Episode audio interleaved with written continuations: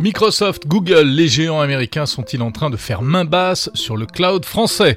Les Français, technologiquement en retard, on va en parler dans ce nouveau numéro de Monde Numérique avec l'entrepreneur français Tariq Krim qui pense que non, tout n'est pas perdu. Il vaut mieux investir pour que l'on soit compétitif plutôt que de se dire en permanence oui, mais on est en retard, il y a un retard français. Non, il n'y a pas forcément de retard, il y a un besoin de cohésion et d'organisation du marché. Et oui, c'est la douloureuse question de la souveraineté numérique, et vous allez tout comprendre.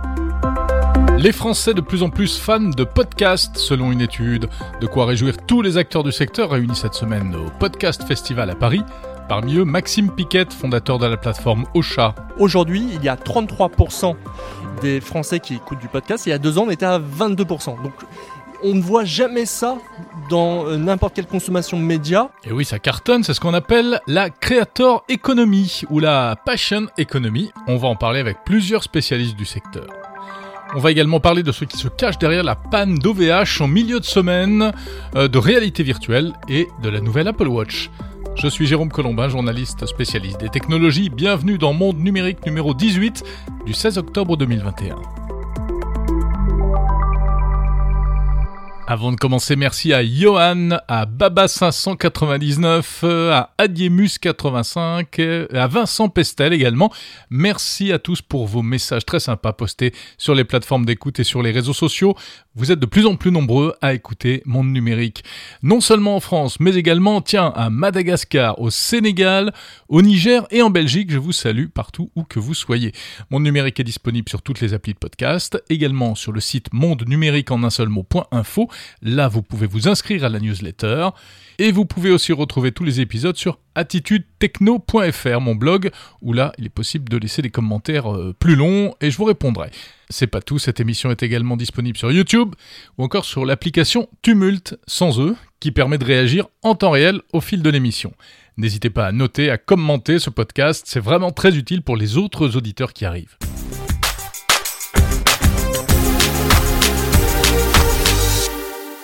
L'actualité tech cette semaine, c'est d'abord une panne, une panne Internet très remarquée chez l'opérateur français OVH Cloud. Mercredi matin, pendant environ 1h30, OVH a eu un gros gros souci hein, sur l'un de ses data centers situés aux États-Unis. Alors il est français, mais oui, euh, il a des, des équipements là-bas. Comme Facebook la semaine dernière, c'est une erreur humaine qui est à l'origine de ce problème. Un problème de copier-coller, a même expliqué le fondateur d'OVH, Octave Klaba, sur Twitter. Euh, le problème, c'est que surtout que OVH héberge des centaines de sites web français, hein, des sites médias, euh, des sites perso, des sites gouvernementaux aussi, comme par exemple le site data.gouv.fr. Et résultat, ils étaient tous en rideau pendant, euh, on l'a dit, environ 1h30. Une panne qui est plutôt mal tombée puisque 48 heures plus tard, OVH Cloud faisait son entrée en bourse, mais apparemment ça n'a pas eu trop d'impact et la très attendue IPO s'est plutôt bien passée. Alors ce sont des choses qui arrivent, évidemment, ça nous rappelle qu'Internet, euh, ce sont d'abord des tuyaux, et parfois des tuyaux, ça se bouche, ça se coupe, et il faut réparer. Et ce qui est intéressant, et peut-être aussi un peu inquiétant dans cette histoire, eh bien en fait c'est que le problème d'OVH a pour origine donc une, une mise à jour que les techniciens étaient en train de faire, et qu'ils étaient en train de faire pour mieux protéger les installations contre une vague d'attaques informatiques très violente en ce moment des attaques par euh, déni de service, hein, c'est-à-dire des, saturations de serveurs par l'envoi de, milliers de demandes de connexion. C'est un grand classique sur Internet depuis la nuit des temps. OVH d'ailleurs n'était pas euh, n'est pas le seul à avoir euh, essuyé ce, genre de, de cyberattaque. Microsoft a révélé il y a quelques jours avoir également dû faire face à l'une de ses plus grosses attaques par déni de service de toute son histoire. Ça s'est passé à la fin du mois d'août. Bon, la firme Microsoft a réussi à repousser cette attaque, mais apparemment, ça a été quand même euh, assez chaud. Voilà qu'il y a donc euh, des petits airs de, Wargames hein, ou de Mister Robot et qui montrent surtout à quel point la cybermenace devient aujourd'hui importante à tous les niveaux.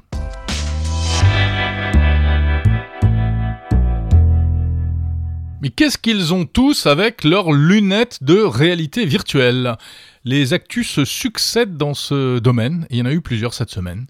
Euh, d'abord une assez inattendue, c'est le retour sur euh, le terrain, euh, dans le champ médiatique, on va dire, d'une marque américaine que l'on croyait pourtant quasiment morte, Magic Leap. Alors Magic Leap, si ça ne vous dit rien, c'était cette start-up californienne qui avait fait pas mal parler d'elle il y a 3 ou 4 ans en promettant des lunettes de réalité virtuelle qui s'annonçaient spectaculaires, véritablement très en avance. Mais finalement, ils ont sorti un modèle qui s'est avéré très décevant. Euh, ils se sont pris vraiment une, claque à tout, à tout point de vue. Mais voilà qu'ils viennent d'annoncer qu'ils avaient réussi à lever 500 millions de dollars et qu'ils se remettaient au travail avec euh, la promesse de sortir l'an prochain un nouveau produit Magic Leap, donc des, euh, lunettes de réalité virtuelle. La promesse, c'est qu'elles seront notamment hyper transportables, enfin hyper légères. Et justement, des lunettes hyper légères, eh bien, c'est le taïwanais HTC qui vient de marquer des points en dévoilant cette semaine des trucs qui s'appellent les Vive Flow. C'est une paire de lunettes VR, donc beaucoup plus compacte qu'un casque euh, auquel on est habitué. Euh, ça reste assez massif, mais en plus ça a un peu la forme de, de, euh, de, grosses lunettes, avec, enfin de grosses lunettes rondes. À quoi ça sert? Eh bien, à regarder des programmes en VR, et puis aussi des vidéos, et des vidéos provenant de son smartphone. HTC promet même un, système de réunion virtuelle avec des avatars, comme le Workrooms de Facebook, hein, dont on a parlé. C'était dans l'épisode numéro 10 de Monde Numérique. Euh, et puis, donc, ces lunettes HTC sont très orientées euh, relaxation avec des programmes de méditation à base de vidéos relaxantes, à base de sons ASMR. Il y a même un petit ventilateur intégré. Je sais pas trop si c'est pour rafraîchir l'utilisateur ou plus, sérieusement ou plus vraisemblablement le dispositif électronique lui-même. Voilà pour ces Vive Flow qui coûtent quand même la bagatelle de 550 euros et qui montre en tout cas qu'il y a vraiment une bataille féroce dans ce domaine. Et c'est pas fini, tiens d'ailleurs. Facebook, d'après ce que l'on apprend à la lecture de la presse américaine, eh bien Facebook développe une intelligence artificielle euh, qui euh, permettra dans ses futures lunettes connectées d'enregistrer tout ce qu'on fait au quotidien. C'est-à-dire vous vous vivez normalement, mais euh, le système capte des données, capte des informations et devient intelligent. Et par exemple, vous pourrez demander à vos lunettes, zut, où est-ce que j'ai laissé mes clés? Et il vous repassera le replay pour vous montrer où vous les avez déposés. C'est magique, hein? Voilà. Et puis évidemment, tout le monde sera ravi d'avoir des lunettes connectées Facebook sur le bout du nez.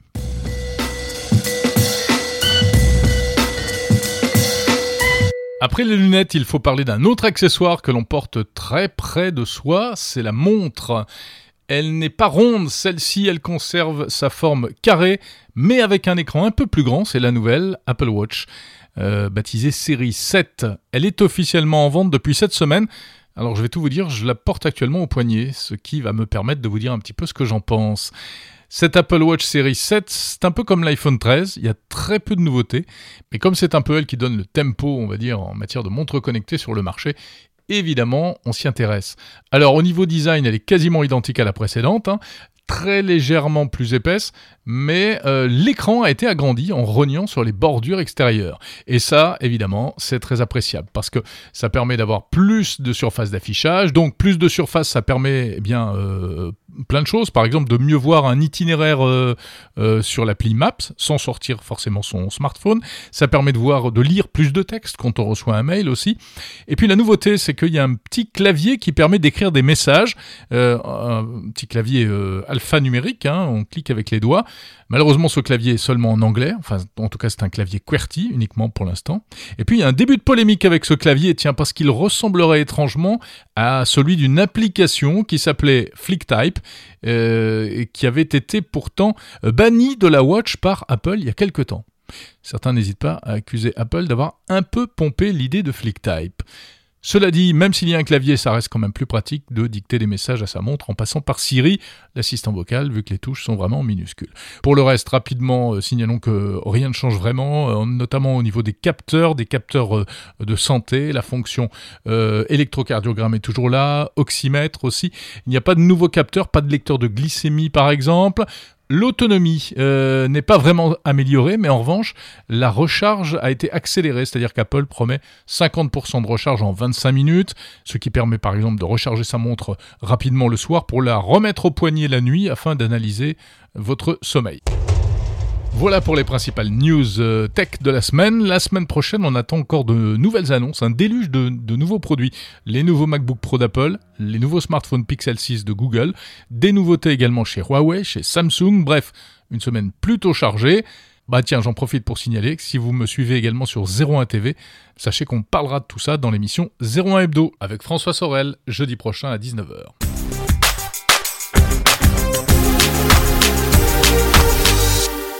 Peut-on avoir un cloud français souverain en s'alliant à des géants américains du numérique? C'est la grande question qui agite en ce moment les milieux spécialisés depuis que des, euh, des entreprises françaises ont décidé de s'associer à des poids lourds américains pour développer des offres de cloud dits euh, souverains. Alors c'est Capgemini et Orange qui se sont mariés à Microsoft pour donner naissance à un joli bébé qui s'appelle Bleu. Et puis tout récemment, euh, c'est Thales qui a signé avec Google et ça pose pas mal de questions. Bon alors déjà pour qu'on comprenne bien, qu'est-ce que c'est que le cloud exactement? Pour le savoir, demandons donc à Wikipédia. Le cloud computing permet aux entreprises de minimiser les coûts d'infrastructure informatique et de bénéficier d'une adaptation des ressources en fonction des fluctuations de l'usage. Bon, en gros, c'est euh, de la capacité informatique située en dehors des entreprises et euh, qu'elles peuvent utiliser en fonction de leurs besoins plutôt que de tout faire euh, en interne. Hein. C'est la grande mode depuis un certain nombre d'années. Certains disent en rigolant que le cloud, c'est quand même l'ordinateur de quelqu'un d'autre, avant toute chose. Le cloud souverain, c'est donc un cloud dans lequel on peut mettre euh, ses petites affaires en étant français, sans crainte que d'autres euh, venant de puissances étrangères euh, ne viennent y mettre leur sale patte. Mais selon certains, cette histoire d'association avec des partenaires étrangers, eh bien, c'est pas du tout une bonne idée, car cela présenterait des risques en matière de souveraineté. Donc. Parmi les mécontents, il y a l'entrepreneur français Tariq Krim, créateur de NetVibes et puis de divers autres outils numériques. lui, il pense que la France a tout pour réussir et il est un peu énervé, n'est-ce pas Tariq Krim? Oui, alors effectivement, je fais partie des gens qui pensent que l'avenir euh, du numérique. Alors on va, on a deux visions du numérique qui s'affrontent aujourd'hui essentiellement. La vision américaine, j'allais même dire plutôt la vision de la Silicon Valley avec ce qu'on appelle les GAFAM, donc une vision qui est basée sur l'utilisation des données, euh, la, l'absence, quasi-absence de vie privée. Hein, on l'a vu avec les, les récentes euh, redécouvertes, même si on le savait déjà sur Facebook.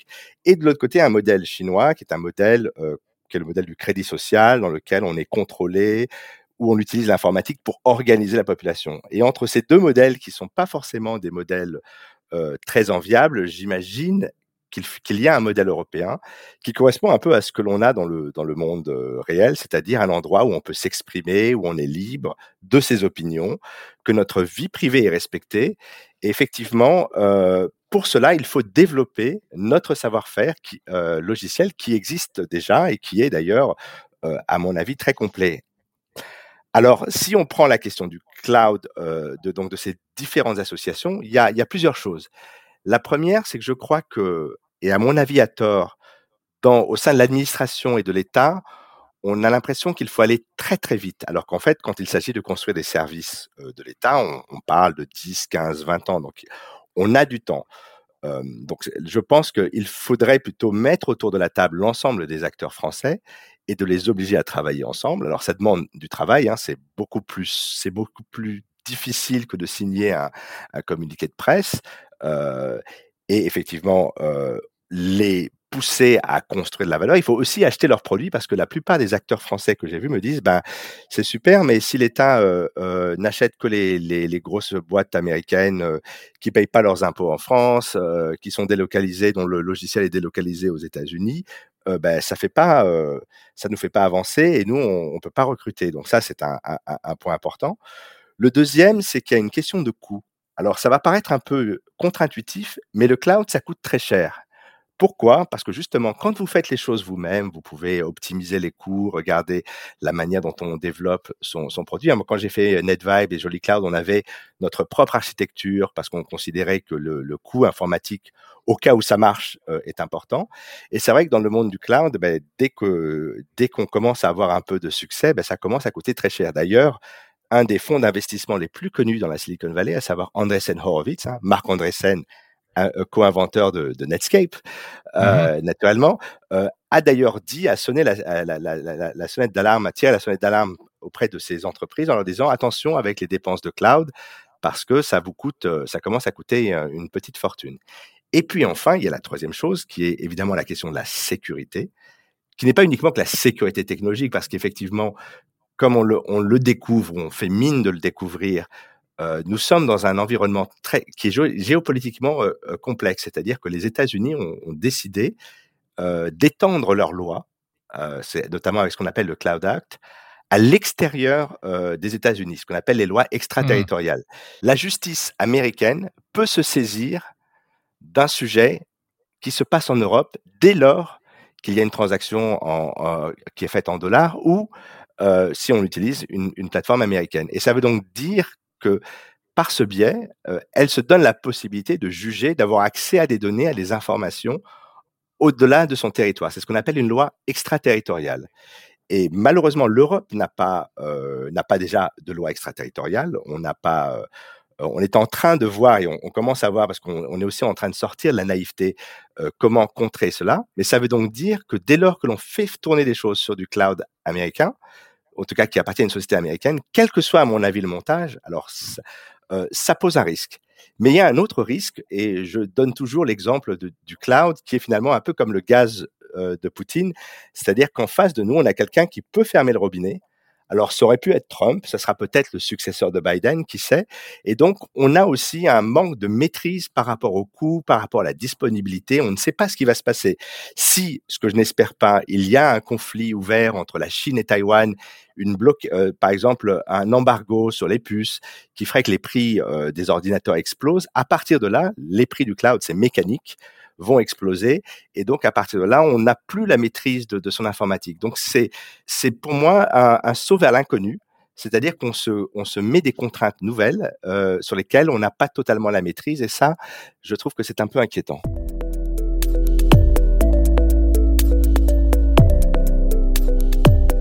Alors, ce qu'il dit, Tariq Krim, c'est que on a tout ce qu'il faut en France finalement pour faire du bon cloud, simplement il faut laisser un peu de temps au temps euh, et privilégier une vision à long terme.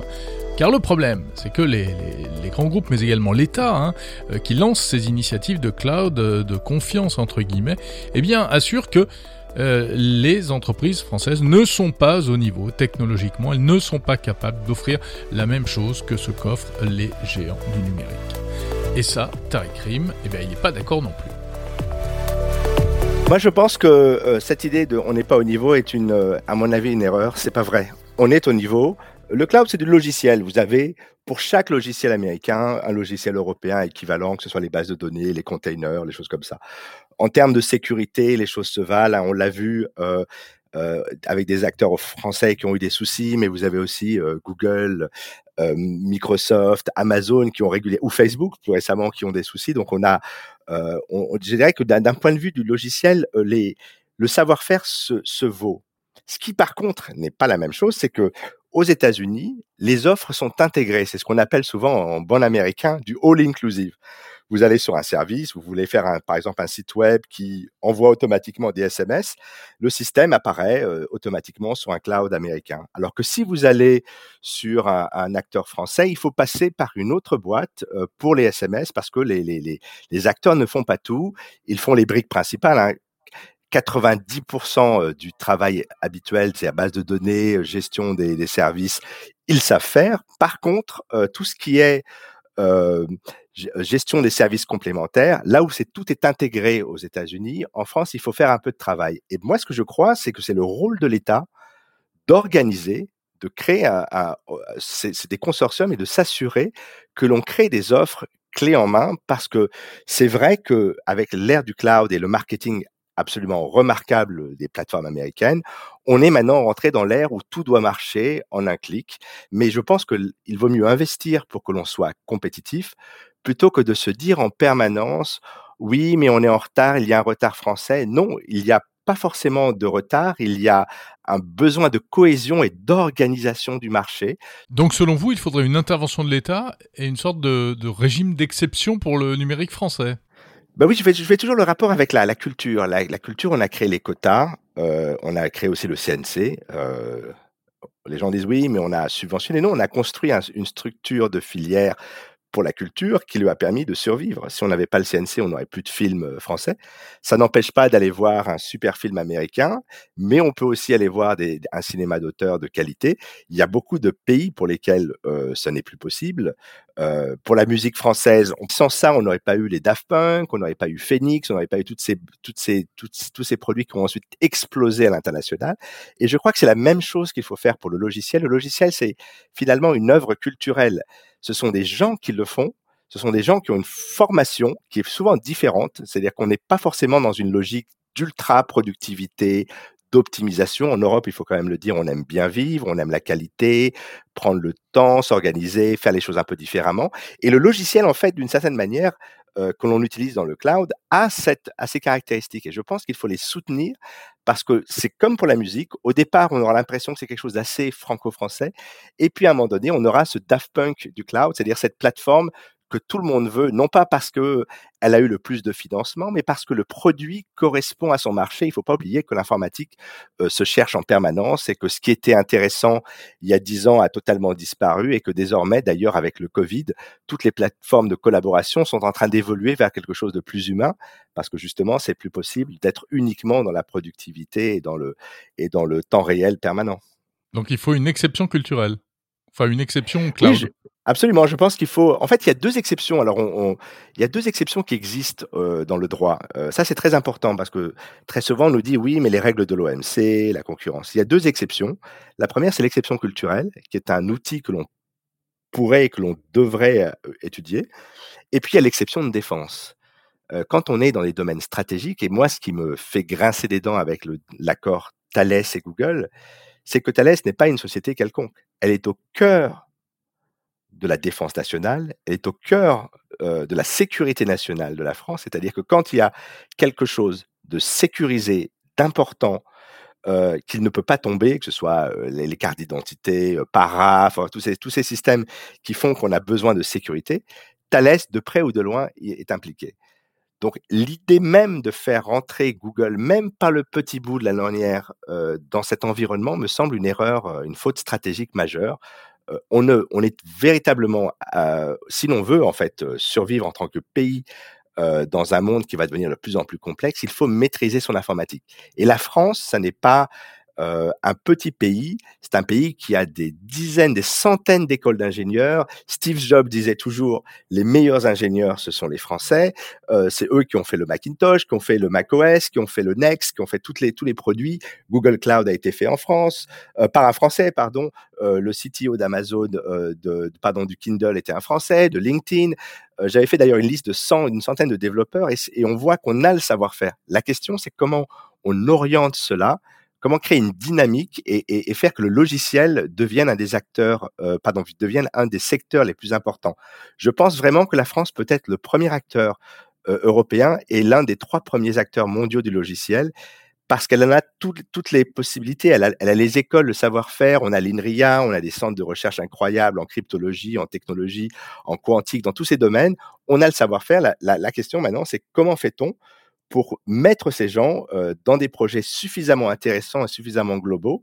Et là, effectivement, c'est une question de c'est une question politique. Alors, il y a des initiatives hein, quand même, euh, Tariq Krim. Euh, récemment, OVH, euh, justement, on, l'a cité, acteur de, cloud français, s'est associé à, à, Waller, qui est une petite entreprise de, réseaux sociaux, pour essayer de un peu de faire quelque chose. Et puis vous, vous n'êtes pas seulement un observateur, vous êtes un, acteur aussi du numérique. Qu'est-ce que vous allez faire dans, ce domaine? Parce qu'il faut donc que les Français se, se mobilisent. Alors, si on, si on vous suit. Absolument. Euh, je, réfléchis depuis un, un, petit moment à cette idée de. Alors moi, je viens du ce qu'on appelle le monde du consumer, l'électronique grand public, NetVibe et Jolly Cloud, qui était d'ailleurs une plateforme de cloud avant l'heure, hein, puisqu'on était, euh, on a été, on a fortement, selon euh, les dires de Google, inspiré leur projet de Chromebook. on était un peu tôt, malheureusement.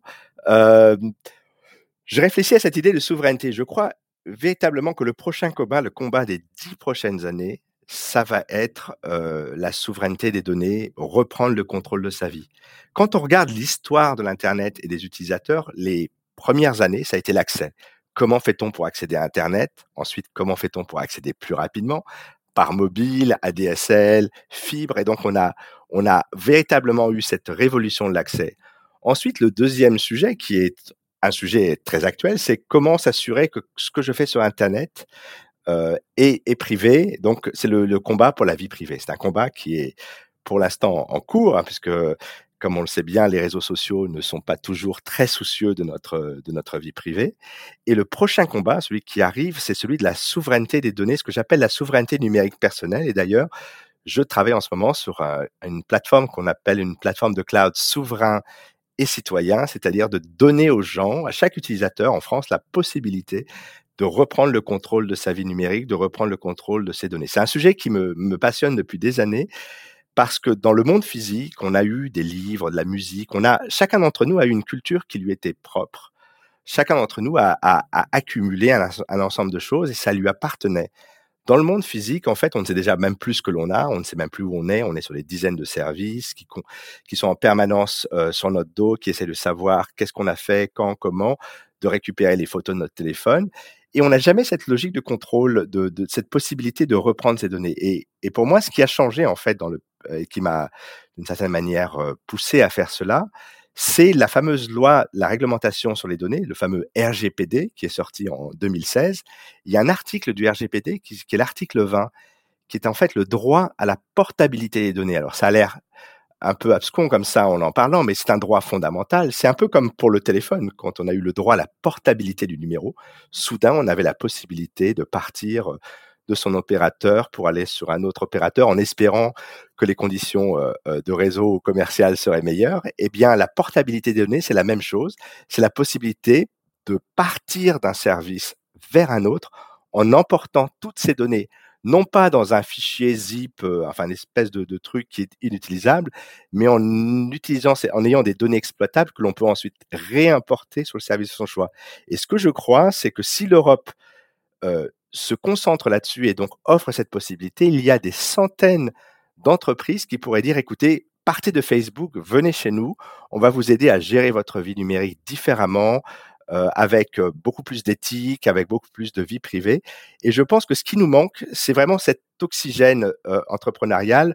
Aujourd'hui, on ne peut plus rien faire parce que toutes les données sont chez les grands acteurs et en tant qu'utilisateur, on est obligé de, de, de, subir leurs conditions. Si on permet aux gens de reprendre le contrôle de, de, leur, de leur vie, de leur permettre de déplacer leurs données ailleurs, alors de nouveaux services euh, donc la troisième génération de services vont arriver et à partir de là, je pense qu'on aura des choses très intéressantes et je crois que l'Europe est idéalement positionnée parce que c'est l'un des seuls endroits au monde où la vie privée est considérée comme un droit de l'homme. C'est d'ailleurs, je pense, le seul endroit où on respecte la vie privée des gens. On a des lois euh, qui permettent à chacun d'entre nous de vivre en ligne sans être en permanence épié. Merci Tarek Krim. Merci beaucoup.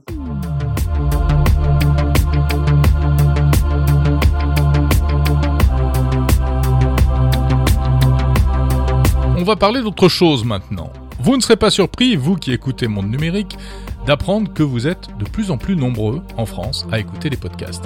Alors les podcasts, il y a d'une part les, les, replays de radio, hein, euh, si on veut réécouter une émission qui est passée à la radio, et puis il y a aussi ce que l'on appelle les podcasts natifs, c'est-à-dire diffusés uniquement en numérique, et ils sont de plus en plus nombreux. Alors cette semaine se tenait à Paris le Podcast Festival, un grand rassemblement de tous les acteurs de ce secteur avec un sondage, un sondage CSA qui révèle que plus de 30% des Français écoutent maintenant des podcasts de manière régulière. Je suis allé faire un tour au Paris Podcast Festival et j'ai rencontré notamment Maxime Piquette. C'est le patron de la société Ocha, une entreprise située dans les Hauts-de-France. Ocha, c'est un hébergeur de podcasts, euh, c'est-à-dire qu'il stocke les fichiers audio pour que ceux-ci puissent ensuite être diffusés sur toutes les plateformes, Apple Podcasts, Spotify, YouTube, etc. etc. Et c'est grâce à Ocha d'ailleurs que vous écoutez actuellement cette émission puisque Monde Numérique est hébergé chez Ocha. Alors Maxime Piquette, évidemment, est ravi de ce boom du podcast en France. En deux ans, on a gagné 11 euh, points euh, de croissance sur l'écoute du podcast. Ça veut dire qu'aujourd'hui, il y a 33% des Français qui écoutent du podcast. Et il y a deux ans, on était à 22%. Donc on ne voit jamais ça dans euh, n'importe quelle consommation média. C'est vraiment assez spectaculaire de voir cette croissance aussi importante sur ces deux dernières années. Et donc on voit que de plus en plus de Français écoute du podcast. On voit aussi que euh, le podcast euh, permet aux Français ben, de retrouver quelque chose qui était peut-être un peu perdu, euh, d'avoir une écoute un petit peu plus personnelle, de se retrouver peut-être un petit peu soi-même à travers l'écoute d'un podcast, de retrouver aussi des contenus ben, qui nous plaisent, qui nous attirent, qui sont peut-être plus précis sur des sujets.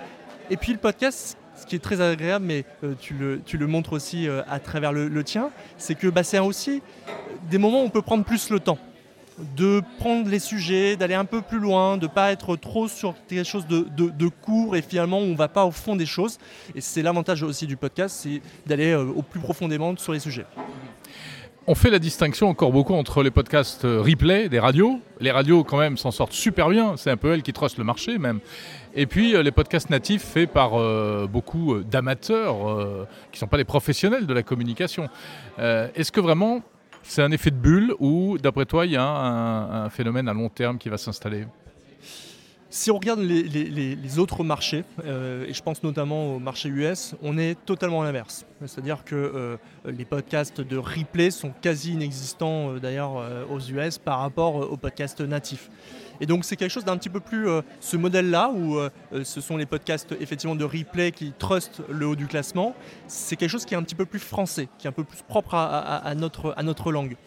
Moi, j'aime à croire que c'est quelque chose qui va changer au fur et à mesure dans les, euh, dans les années à venir, parce que euh, finalement, on a cette recommandation euh, et, les radios ont une audience vers laquelle elles peuvent pousser vers le podcast et c'est très bien. Et d'ailleurs il faut les remercier pour ça parce que c'est grâce à elles aussi qu'on vient beaucoup plus évangéliser et de faire découvrir le podcast.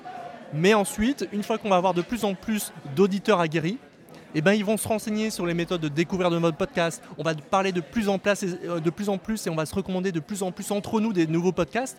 Et c'est vrai que va émerger de plus en plus des podcasts natifs et je pense que cette part-là va devenir de plus en plus importante. Qu'est-ce que les gens cherchent en écoutant du podcast? Je pense que chacun a un peu ses raisons. Euh, je pourrais te donner mes, mes, raisons à moi, mais en réalité, euh, chacun a un peu ses raisons. Ce qu'on peut retrouver en tout cas, c'est que quand on écoute du podcast, on peut retrouver une certaine sérénité. Beaucoup écoutent du podcast notamment avant de s'endormir d'écouter une voix paisible. Euh, c'est pas forcément de la SMR, hein, c'est plus des sujets euh, sur quelque chose d'agréable, etc., qui nous fait plaisir avant de s'endormir. Il y a des personnes, et c'est un peu mon cas, moi j'aime bien écouter des podcasts où euh, j'apprends sur des sujets où j'entends des personnes qui sont experts sur des sujets et euh, qui euh, expliquent un petit peu ce qu'ils font euh, sur tel ou tel domaine. Tu, peux, tu peux avoir ça. Et puis il y a aussi, c'était amusant, aujourd'hui on a une étude CSA qui, qui, est, qui, est, sortie sur le podcast. Et ce qui a été amusant, moi j'étais très surpris, c'est qu'il y avait une très grande proportion, à plus de 90%, des auditeurs de podcast qui écoutaient aussi le podcast avec leurs enfants. Et je suis très surpris de ça. Donc d'ailleurs, je me demande ce qu'ils peuvent écouter, mais, mais je trouve ça en soi formidable que ça soit aussi quelque chose qui soit finalement un petit peu moins que de l'entre-soi et qui soit aussi un format qui soit partagé, j'imagine peut-être en voiture, où euh, tu peux écouter des podcasts, peut-être comiques euh, ou autres, je sais pas, mais avec, euh, avec tes enfants. Voilà, de plus en plus d'auditeurs de podcasts, et c'est tant mieux. Alors, un seul mot, un seul conseil, surtout continuez. Voilà, ça c'est ce qu'on appelle donc la, la economy, hein, l'économie des créateurs, ou encore la passion economy, l'économie de la passion. Et si cela vous intéresse, peut-être parce que vous êtes vous-même concerné, euh, vous êtes dans ce secteur ou vous envisagez de vous y lancer, eh bien je vous invite à écouter euh, le bonus de Monde Numérique euh, numéro 18, entièrement consacré à ce sujet avec Christopher Siminelli de Orso Media et Jean-Baptiste Diebolt de euh, Topics. On parle podcast et newsletter. Que diriez-vous de quelques anniversaires euh, pour la route avant de conclure?